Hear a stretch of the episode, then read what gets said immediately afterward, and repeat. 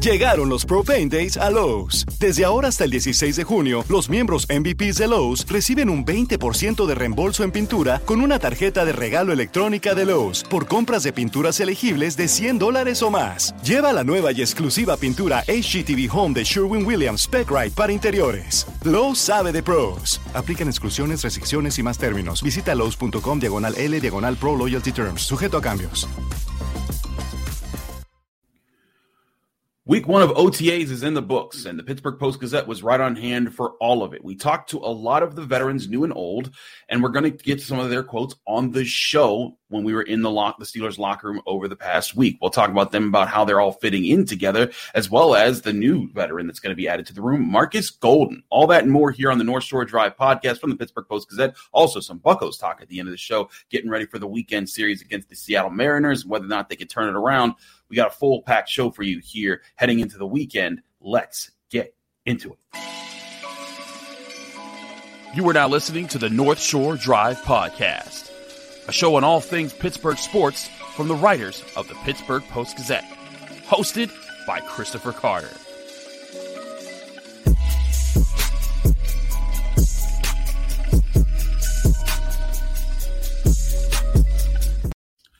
Hello and welcome to the North Shore Drive podcast. I'm your host, Chris Carter. And as always, we bring this show to you Mondays, Wednesdays, and Fridays right here for the Pittsburgh Post Gazette. Whether you're listening to us on your favorite podcasting app or watching us on YouTube, you can get all our Post Gazette content at post-gazette.com on our YouTube page. Check us out for, for all of our great content. Remember, this show is Monday, Wednesday, Friday. We have daily content that comes out all the time from people like Brian Batko, who does a lot of great writing on the Pittsburgh Steelers we have Brian with us here today. And uh, Brian, you and I were at the Steelers facility all week long, three days of OTAs practice, and we got to see a few things here.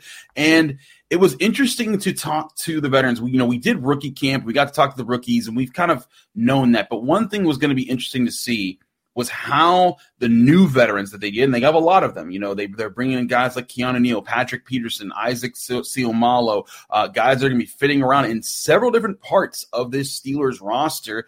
But it seemed like everyone kind of understood how they fit in. There was no, the, you know, all the new guys were saying like, "Hey, we're not trying to overstep. We know that there's leadership here already with the with TJ Watts and Cam Haywards and Minkah Fitzpatrick's and guys like that. But they also know that they got to contribute something and kind of bring something to the table here.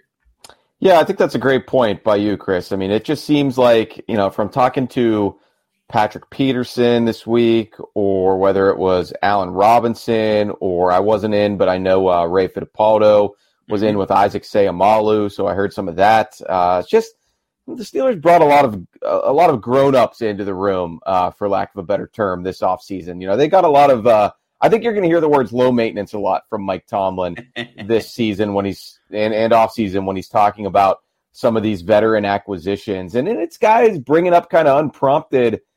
You know, for instance, Allen Robinson taking George Pickens under his wing, or Patrick Peterson taking Joey Porter Jr. under his wing, and like even. Mm you know, we we've talked on the show before about how deep this roster is right now and how that ultimately is inevitably going to lead to some guys out of a job because of just uh, how competitive Omar Khan and Andy Weidl have made the roster this offseason. But I mean, I even noticed talking to guys, uh, you know, a little bit more on the fringe, like Montravius Adams or Breiden Fehoko in the defensive line room you know, they don't really feel like they're in a competition, at least not yet. Uh, it feels like it's just, you know, 80 some guys, a lot of whom have been there, done that with NFL experience and are trying to get each other better. So I guess that's always kind of, you know, what you expect or what you would hope players will say in, in May. But uh, I do really do get that sense and, and get that vibe uh, that the, the culture is pretty good right now in this locker room. And, uh, they've they've grown up, uh, I guess, in this transition transitional period in the post Ben Roethlisberger era. I, I, think that that's something certainly that's going on there. Uh, to give an example of one of the veterans, let's just listen to what Patrick Peterson had to say about him fitting in on this team and roles. As far as this is a guy who might be headed to the Hall of Fame someday for all the Pro Bowls that he's made and all the many years that he's had. This was him in the Steelers locker room talking to us uh, just about his role in fitting in on the team. Here's Patrick Peterson. I'm just coming to help as best as I can. This is this is Cam, Minkah, uh, TJ's team. You know, I'm just coming to, to do my part, and that's to, you know, if that's to take you know a little weight off their shoulders, off leadership, so be it. If it's you know to to to to, to gather the guys around more, so be it. You know, so I'm just here to give a helping hand. I'm not coming here to look to take over the locker room or re, re redefine my position on this football team. I just want to come here and help this team be as good as we can. Patrick, uh, now that you've been you've been through a little bit of with these guys, how much versatility is in that secondary? I mean, every guy in the room can play a different position, and that's I believe that's what can make us that much dangerous. Because when quarterback line up, they see guys in different positions, they kind of get like a like a almost uh, almost said a bad word, but you kind of get like a, a, brain fart into like what that guy's doing. He don't he don't he don't belong there. I didn't see him there on tape, and that kind of give us a dis- uh, an advantage of them not knowing what we're playing because we put so many guys in different positions. So, Brian, a lot of things that to take in there about what, what word was he going to say? Uh, well, he said brain fart eventually, right? So he probably said like mind my, you know, yeah. maybe, maybe maybe mind f, maybe an, a, a dump or another word for a dump. Uh, but uh, but maybe. but either way, I, I think okay. that what was what's interesting here is that when you're listening to Patrick Peterson, like he understands the temperament and the deference that's been established already, and he's here to contribute to it, not as much take it over, and also understands that like there's going to be benefits to having guys understanding across the board what their responsibilities are, communication, and how that might give the Steelers advantages on the field.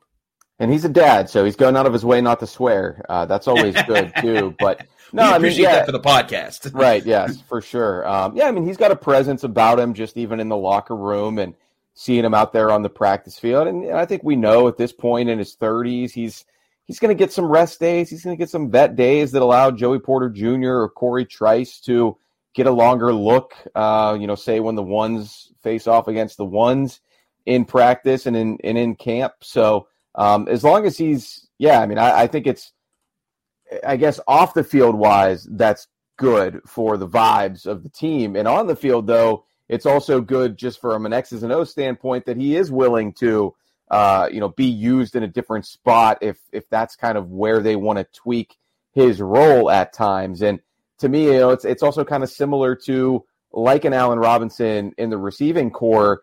I, I think on one hand, yes, it's good to have his eyes and his experience working with your top players. At the same time, if physically he's not where he used to be, uh, you know, maybe he will take a backseat at times to a Calvin Austin or somebody who's you know not quite on our radar yet, uh, whether that's an Anthony Miller or somebody like that who's going to try to work their way up the ranks. And in the cornerback room, for instance, if Patrick Peterson, you know, doesn't quite have it the way he used to in Arizona, uh, maybe he does get you know eclipsed at some point by Joey Porter Jr. But if that is, is to happen in, to any extent, it doesn't seem like there are going to be any hard feelings there. I know that's easy to say in May, um, but all these guys are are kind of it seems like they're understanding what they're getting into, and we know that hasn't necessarily always been the case with the Steelers and veterans, with Mike Tomlin and veterans, yeah. both on the inside and coming from the outside. Um, so it, at least there are some positive signs there so far. I, I agree. It seems like these are more positive signs. We'll talk about some of those signs and also how more of these guys are going to mesh because, you know, again, we're talking about some of the new faces here and how there's so many of them there is the question: Can the Steelers on either side of the ball maintain their continuity, especially on defense? Because that's and there's another new face coming in there. that we should talk Ex- about. We will talk about that with Markus Golden as well, and the guy who'll be backing up T.J. Watt. We have him that'll be on the podcast with some of the things he said in the locker room. All that and more here on the North Shore Drive podcast. Stick with us. We'll be right back.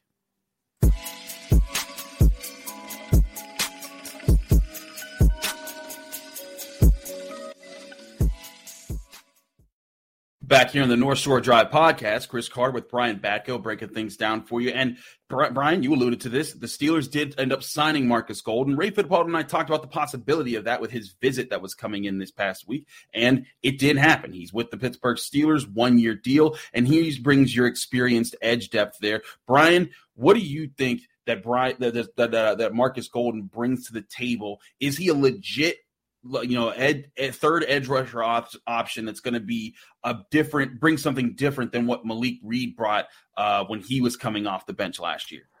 He better he better bring something different than Malik Reed because uh, you know Malik Reed was a nice guy, but he just didn't provide much. Whether that was a you know miss evaluation by the Steelers and how he was going to fit, or whether he's just on the downside, downslope of his career, or was just asked to simply do too much at times when TJ Watt went down. But even when Watt was back, you know, Reed, eh, I don't think he really was able to ever find his groove in, in that role. And it's it's tricky. I mean, we know a, few years ago when Melvin Ingram did look pretty good in that role, it, it turned into a situation where he wanted more than the Steelers were willing to give him in terms of the playing time and all that. I, I just would hope that the Steelers learned their lesson from that um, you know that scenario there, and that when Golden was here on his visit Wednesday, which I mean, seeing him down there at the facility, he seemed very fired up, and vice versa. But um, hopefully that they liked what they heard from him in terms of his expectations, and you've got to hope for the Steelers' sake that he also liked what he heard from them in terms of whether that's hey, TJ and Alex aren't going anywhere. We want them out there 80% of the time or so, but you know, those other 20, 15 snaps, uh, we need you to go in there and make a difference for us and uh, give us the best that you've got in your age 32 season. And that's why I think this marriage can work because if Golden is somebody who's realistic enough to know at this point in his career, like I'm, i might not be 11 and a half sack Markus Golden anymore, but I can still get I can still get to the QB when I get my chances, and that's good for me. And I want to be a part of something great. Uh, then I think that can be exactly the type of guy that they need, especially if a rookie such as Nick Herbig is not quite ready yet for that amount of uh, that amount of production. Llegaron los Pro Paint Days a Lowe's. Desde ahora hasta el 16 de junio, los miembros MVPs de Lowe's reciben un 20% de reembolso en pintura con una tarjeta de regalo electrónica de Lowe's por compras de pinturas elegibles de 100 dólares o más. Lleva la nueva y exclusiva pintura HGTV Home de Sherwin Williams Spec para interiores. Lowe's sabe de pros. Aplican exclusiones, restricciones y más términos. Visita Lowe's.com diagonal L diagonal Pro Loyalty Terms. Sujeto a cambios. I agree with, it, you there. I also think it, it's a legitimate question, a legitimate, you know, if people are asking, well, wait a second. I understand that there's a lot of excitement with Patrick Peterson, now Markus Golden, and, you know, Landon Roberts Cole, all these new faces. It sounds cool to have them just on the team, but do they fit? And that's a good question. And TJ Watt was asked that question about that in the locker room. Here was TJ Watt on Thursday after OTAs talking about how those new additions might fit in with the Steelers. Uh, every year we're adding people, so I don't, I don't know if it's any truly any different. This time of year is always super important. I mean, that's why we're all here. And, uh, we're just trying to get better each and every day, trying to grow, trying to learn from each other, uh, trying to learn how we practice, how we do things here in Pittsburgh, and also being open-minded to the guys that are veterans that have done things uh, successfully in other places. Last so a thing there to note, and a, a, point that he brings up last year, they had new guys like Larry Ogunjobi, like Myles Jack, like Levi Wallace, and Damontae Kazee, who all fit in pretty well. But that does that's not guaranteed to happen every year. But it it does seem that something that this core, that's mainly you know T.J. Watt, uh, Alex Highsmith, uh, uh, Cam Hayward, and Minkah Fitzpatrick, and that crew that they've kind of been there to see over the past few years is that is that something you see that's going to be easy enough to carry over with this crew, or is that going to be a sticking point that you see coming with them in the upcoming season, Brian? No, I mean I think the fit the fits will be fine. I think the bigger question is are guys like Patrick Peterson and Markus Golden and you know are they washed? You know, is Cole Holcomb good enough? Is the Landon Roberts good enough? Like just to be quite blunt with you, I mean, mm-hmm. if you're Golden and you're available into late May, um, you know maybe other teams realize something, or maybe teams don't think you've got any gas left in the tank. So that to me is going to be uh, the the bigger question rather than how these guys will fit in, whether it's character wise or personality wise or um, you know schematically. Like I was talking to Cole Holcomb after Thursday's practice, and he's another guy who he you know he acknowledged that he's not full go just yet in uh, team activities, but he appreciates that while he's here getting this jump start on things, even though they're taking it slow with him, he's not just kind of out there on an island with uh, here are a few guys I'm going to be playing next to. No, I mean it's everybody from the defense. He, he said he appreciates that even entrenched players like Cam Hayward,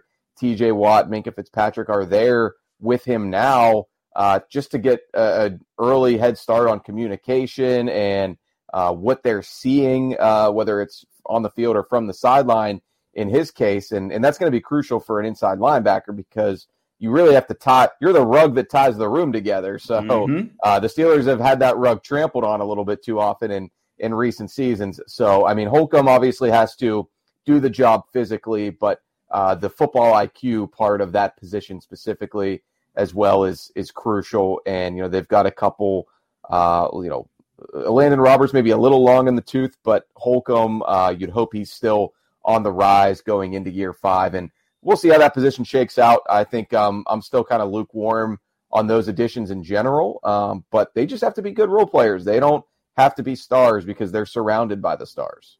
I, I agree, and I think that it might be the key to this defense being successful this year is that there's st- the stars are still there. TJ Watt, and if he can be healthy, of course, that's the biggest thing this defense needs compared to last year. If he's healthy throughout the season, he's getting pressure. Alex Highsmith's getting pressure. Cam Hayward and Larry Ogunjobi are still a, powerful one-two punch on the defensive line, and now you have a different alignment of guys that can fit behind them with Keanu Benton, Breiden Fehoko, Armon Watson, guys like that. And then as you, and then you still have Minkah Fitzpatrick back playing playing the deep middle there at free safety. Uh, so I look at that. That's a lot of components that are familiar. You're not asking Patrick Peterson to come in and give you, you know, five interceptions like he had last year. You're not asking, uh, you're not asking Landon Roberts and Cole Holcomb to be shut down inside linebackers, whether against the run or the pass. You're saying, hey, do your job, fill your roles, and play fit in as puzzle pieces. And I think that that could be a very positive factor that the Steelers carry over for themselves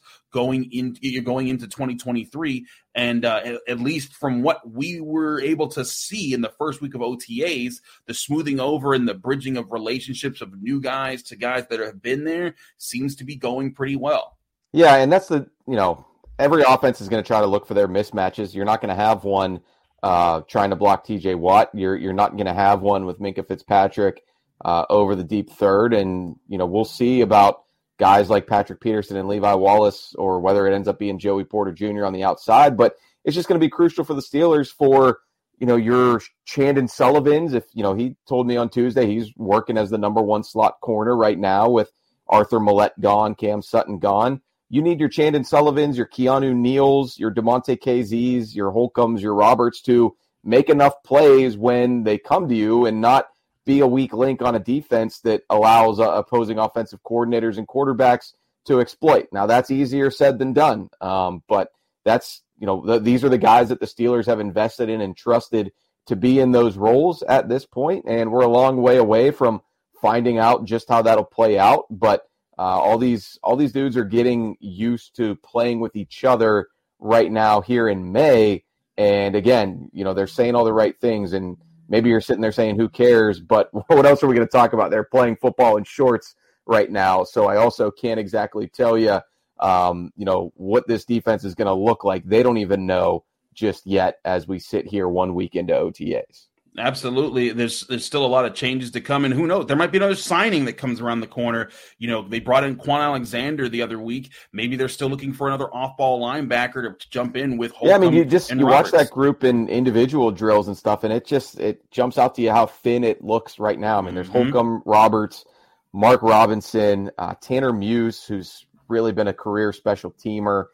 Don't I think he's got too many limitations to be anything more than that, he's essentially the new Marcus Allen. And then, um, you know, there's one or two, you know, Chapelle Russell, who was on the practice squad last year, and that that might be just about it for the inside backers right now for the Steelers. So yeah, I mean, just I'm sure as the uh, scouting department kind of takes stock of where the roster's strong, where it's weak right now, I would think that's one position group uh, on the depth chart on paper where you say, yeah, we might be might be a little weak. Maybe we can add somebody there, but we'll see. We, we will see. And the idea of Tanner Muse being the new Marcus Allen, I wonder what kind of music he would play after wins in the locker room. I guess we could go ask him next week. Say, hey, man, the uh, the previous uh, ILB four, not to put you in a box, buddy, but the previous ILB four slash uh, you know special teamer uh, like to play his music pretty loud. What are you rocking with uh, Tanner Muse? But I, I have not uh, spoken just yet with the new number 44. Well, get in on it. What do you? What do we have you for, Brian? That's you what ask the big questions. That's what week three of OTAs is for, Chris. Um, you know, we'll we'll certainly see how it goes. But no, it was it was nice to have you know uh, shout out to the Steelers PR team for mm-hmm. giving us those open locker rooms after each day of practice. You know, you get a chance to catch up with some uh, some old pals uh, from previous seasons and meet some new guys uh, like Cole Holcomb or Patrick Peterson or Breiden Fehoko, uh, types like that. Absolutely. Brian, thank you so much for all your time, following all of his great way, great work, along with all of our Steelers team, Ray Fittipaldo and Gerry Dulac at the Pittsburgh Post Gazette, post, post-gazette.com. Subscribe to the newspaper to get all of our great written content and come here for all of our, all, as we break things down here in the North Shore Drive podcast, Mondays, Wednesdays, and Fridays. We're going to take one more break. When I come back, I've got Andrew Destin who's not on the road for Seattle, but he's got a lot of thoughts on how the Pirates are handling their infielder situation right now and how it's led to their problems with base running and other things that they need to fix before they before they try to hold on to that slim narrow margin that gives them a winning record right now. All that the, on the Pirates here in the North Shore Drive podcast. We'll be right back.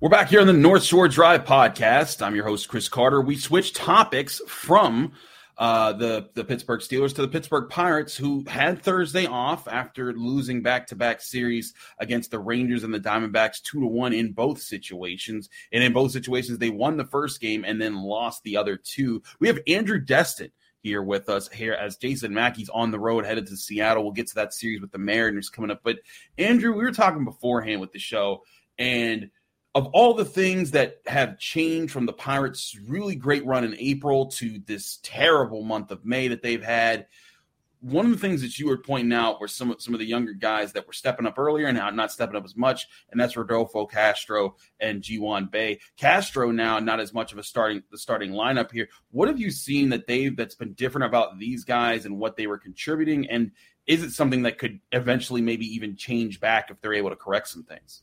Yeah, the Rodolfo Castro one is such an interesting one to unpack because there's there's really so much there, just, just given uh, what his situation with the team is and what the team's needs are. Um, what's happened with him is in conjunction with some you know exceptional play, I guess you could put it from Tucupita Marcano, who's kind of seized that starting shortstop job with Oneil Cruz out. Um, it's in turn led to Rodolfo Castro no longer being an everyday player. Which, if you go back to April, like if we go back to that juncture, yeah, he was splitting time at second base with Ji-hwan Bae, but he was pretty frequently in the lineup. And then once Cruz went down, right, Castro slid over to short, and the defensive metrics weren't great there, so the Pirates decided to shake things up, get Marcano up, and uh, make him a regular guy. But in doing that, they didn't switch Castro back over to second and say, all right, well, you're still going to get the majority of the games and majority of the reps there. Um, his splits, his splits against left-handed and right-handed pitching have essentially forced him into a platoon. Um, you know, he's one of the best hitters in baseball against uh, left-handed pitching his slash line is tremendous. Um, you know, all five of his home runs have come against him. And yeah, he's not hitting righties great. And as a result of that, now the Ji-hwan Bae, the left-handed hitting Ji-hwan Bae, he's getting the majority of the times at uh, of the reps at second base because come on, mm-hmm. there's more right-handed pitchers. So yeah. the guy that you would argue is probably the better prospect or the better talent at the major league level in Castro is now just based on what handed pitcher is on the mound is now getting less playing time than Bae. Um, and that's all just because, I mean, it's probably more complicated than this, but the way the sequence of events worked out, it was kind of like, hey, Castro, we're going to let you try to become the everyday shortstop. That didn't work out. Okay, we're going to bench you now. Versus, like, there, there's a healthy middle ground there. There's a, we're going to get your bat in the lineup five out of seven games or four out of six, whatever it is. And recently, he has not been playing uh, against right handed pitching. Uh, two starts against right handers since May 6th. Um, you go the lefties, he's still hitting them as well as he ever is and Ji-hwan Bae is getting the majority of the reps there, which you know that that's just it's not an indictment on Bae. It's somebody who maybe uh, is just not the guy who needs to be getting every single rep there. I look at it as Castro and him should be splitting. Um, yes, Bae is hitting fairly well in the month of uh, in the month of May, but he's also running into a lot of outs on the base paths. Um, mm-hmm. In the mm-hmm. first month in March and April, I think he was 11 of 12 on stolen base attempts. Now he's only three of seven. So even if he's getting on base, it's kind of a moot point because he's just getting gunned down, which is kind of a theme about the Pirates in general of maybe being a little bit too risque on the bases and things like that. But um, that's the first change that stands out to me is get Castro's bat in the lineup every day. Is a guy who has shown the ability to hit across his 500 roughly uh, plate appearances in the major league level, especially in the minor leagues too. Um, that's not to say that Bae can't be a quality, productive MLB player too, but I just think there's more potential there with Castro and what he's shown against uh, left-handed pitching. Got to let him work through the kinks on the right-handed side, and maybe it's well, even considering making him just a right-handed hitter instead of a switch hitter. No, I, I, I hear that. My other thing though, you know, again, you you harped on it a bit here, is the difference in the base running. The, the Pirates going into you know you know just a little bit ago one thing that jason and i talked a lot about on this show was the fact that they were they led all of Major League Baseball in stolen bases for like a month. They and it was for a while. It was like a, a, chasm between them and like the next several teams. Now they're not even leading anymore. They're fifty. They have fifty three on the season. That's ranked second now behind the Rays, and everyone else is catching up to them. The Oakland A's are there. The Cleveland Guardians, the Baltimore Orioles, and like you said, some of them have just been bad base running. And you know, just sometimes you just the moments where you look at it and you're just like, oh man, that was a big big error there. And Ji-hwan Bae, a guy who was a big part of you know the stolen bases now not being part of that. What's been the problem with base running, and is is this is this more of a a situation that you think is just averaging out from all the success they had earlier, or is this more like you know they've they're not doing as many things right, and this is very fixable? I think both things can be true, but I'm going to address the the first the first point of yes, things are kind of regressing back to the mean, but the reasoning for that is because I don't think the Pirates are picking their spots as strategically anymore. And the reason I say that is because you look across the board at what they were doing as a team hitting in the month of April, right? Guys were putting the ball in play at a prolific clip. There was one point where the team was 20 and 8. When everybody's hitting, you can create, uh, cause havoc on the base pass a lot better. Um, you, you can do that certainly uh, more aggressively, but also more calculated. You know, it's not in obvious situations. Let's say it's one out and it's a runner on first, and your nine hitter is up, you know, that's probably a sack bunt situation, right? Like those kind of things arise when it comes to stolen bases too. And opposing teams, I think, are are keenly aware of that because now they're getting predictable. And you can say that across the board, whether that's some of the pitchers getting predictable with um, thrown off speed because other teams have caught on to that trend, or you can go to the stolen bases. When you're not scoring runs, when you're not putting the ball in play as frequently as the Pirates were in April, yeah, you're going to try to force things on the base paths. I think that's exactly what we've seen from the Pirates um, and it's starting to catch up with them a little bit. So it might seem counterintuitive that well, if you have less guys on the bases and you're stealing less, um, wouldn't you think that the clip would be better? Well, no, it's less efficient because it's now more obvious when it's going to happen. So um, I, I, think they can certainly bounce back and be better at it. But when you're forcing it, when you're picking the spots, um, you know, maybe not as schematically as you'd like to, I think that's why we're seeing the issues that we're seeing right now with the Pirates.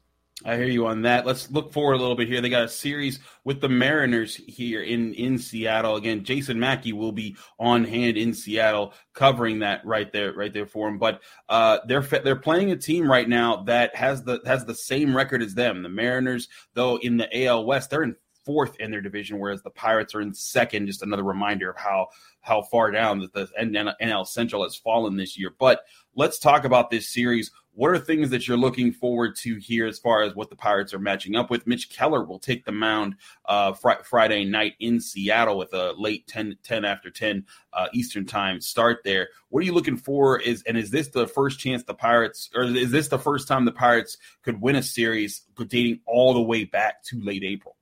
Yeah, it's an interesting one because this is a Mariners team that, in a lot of ways, has kind of underperformed this season. Um, the 25 and 24 record looks great, certainly, and uh, you know I'll put my personal pride aside with the Oakland A's. I mean, they're 10 and 41. That's going to help any team in their division, right?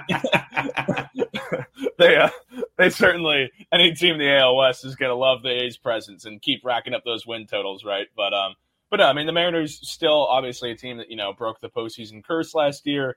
Uh, the guys that they got on roster, Jarred Kelenic's finally coming into his own. Always been a coveted prospect.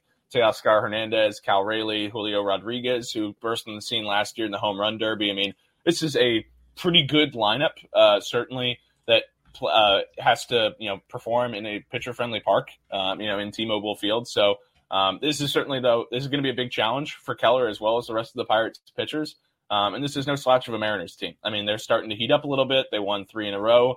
Um, you know, five of their last ten, so not great in that aspect. But Um, they're a team that you probably have higher expectations for, and that's a very difficult AL West too. I mean, we just saw it happen here in Pittsburgh with the Texas Rangers coming to town, uh, a team that probably didn't have their best stuff uh, in terms of what they were doing at the plate. That's a team that has been on fire hitting this season. Um, and the Pirates pitchers kind of stymied them a little bit, but man, that rotation. I mean, we saw it the last game with uh, Nathan Eovaldi, or that was the second yeah. last game. Martin Perez. I mean, th- these are arms who came through in significant ways. So for the Mariners, you're probably less concerned about the pitching. Um, it's more the lineup you got to be uh, curious about, and um, you know, it, it's the Pacific Northwest in springtime. Anything can happen in terms of weather. It can be either a beautiful day or can be a little bit overcast, and that ball's not really going to travel on you. So, um, curious to see how Mitch Keller in specific uh, is against this Mariners lineup, and really all the Pirates pitchers in general, because uh, that's no joke what they got over there in Seattle. Before we before we go here, Andrew, give us a prediction. What what's how does this series go? Three games in Seattle.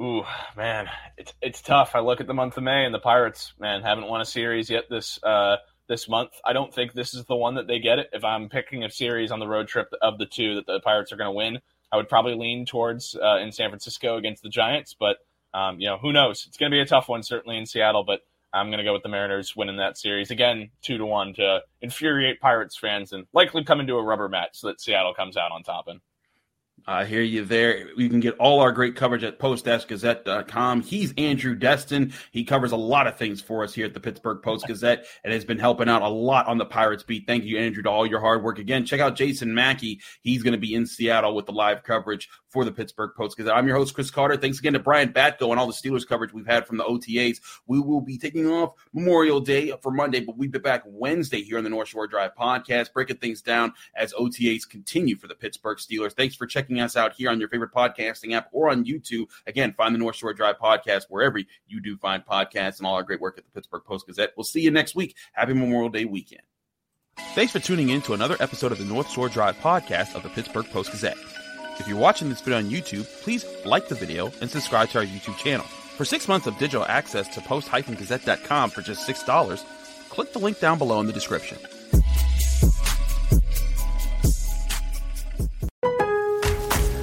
Llegaron los Pro Paint Days a Lowe's. Desde ahora hasta el 16 de junio, los miembros MVPs de Lowe's reciben un 20% de reembolso en pintura con una tarjeta de regalo electrónica de Lowe's por compras de pinturas elegibles de 100 dólares o más. Lleva la nueva y exclusiva pintura HGTV Home de Sherwin Williams Spec para interiores. Lowe's sabe de pros. Aplican exclusiones, restricciones y más términos. Visita Lowe's.com diagonal L diagonal Pro Loyalty Terms. Sujeto a cambios.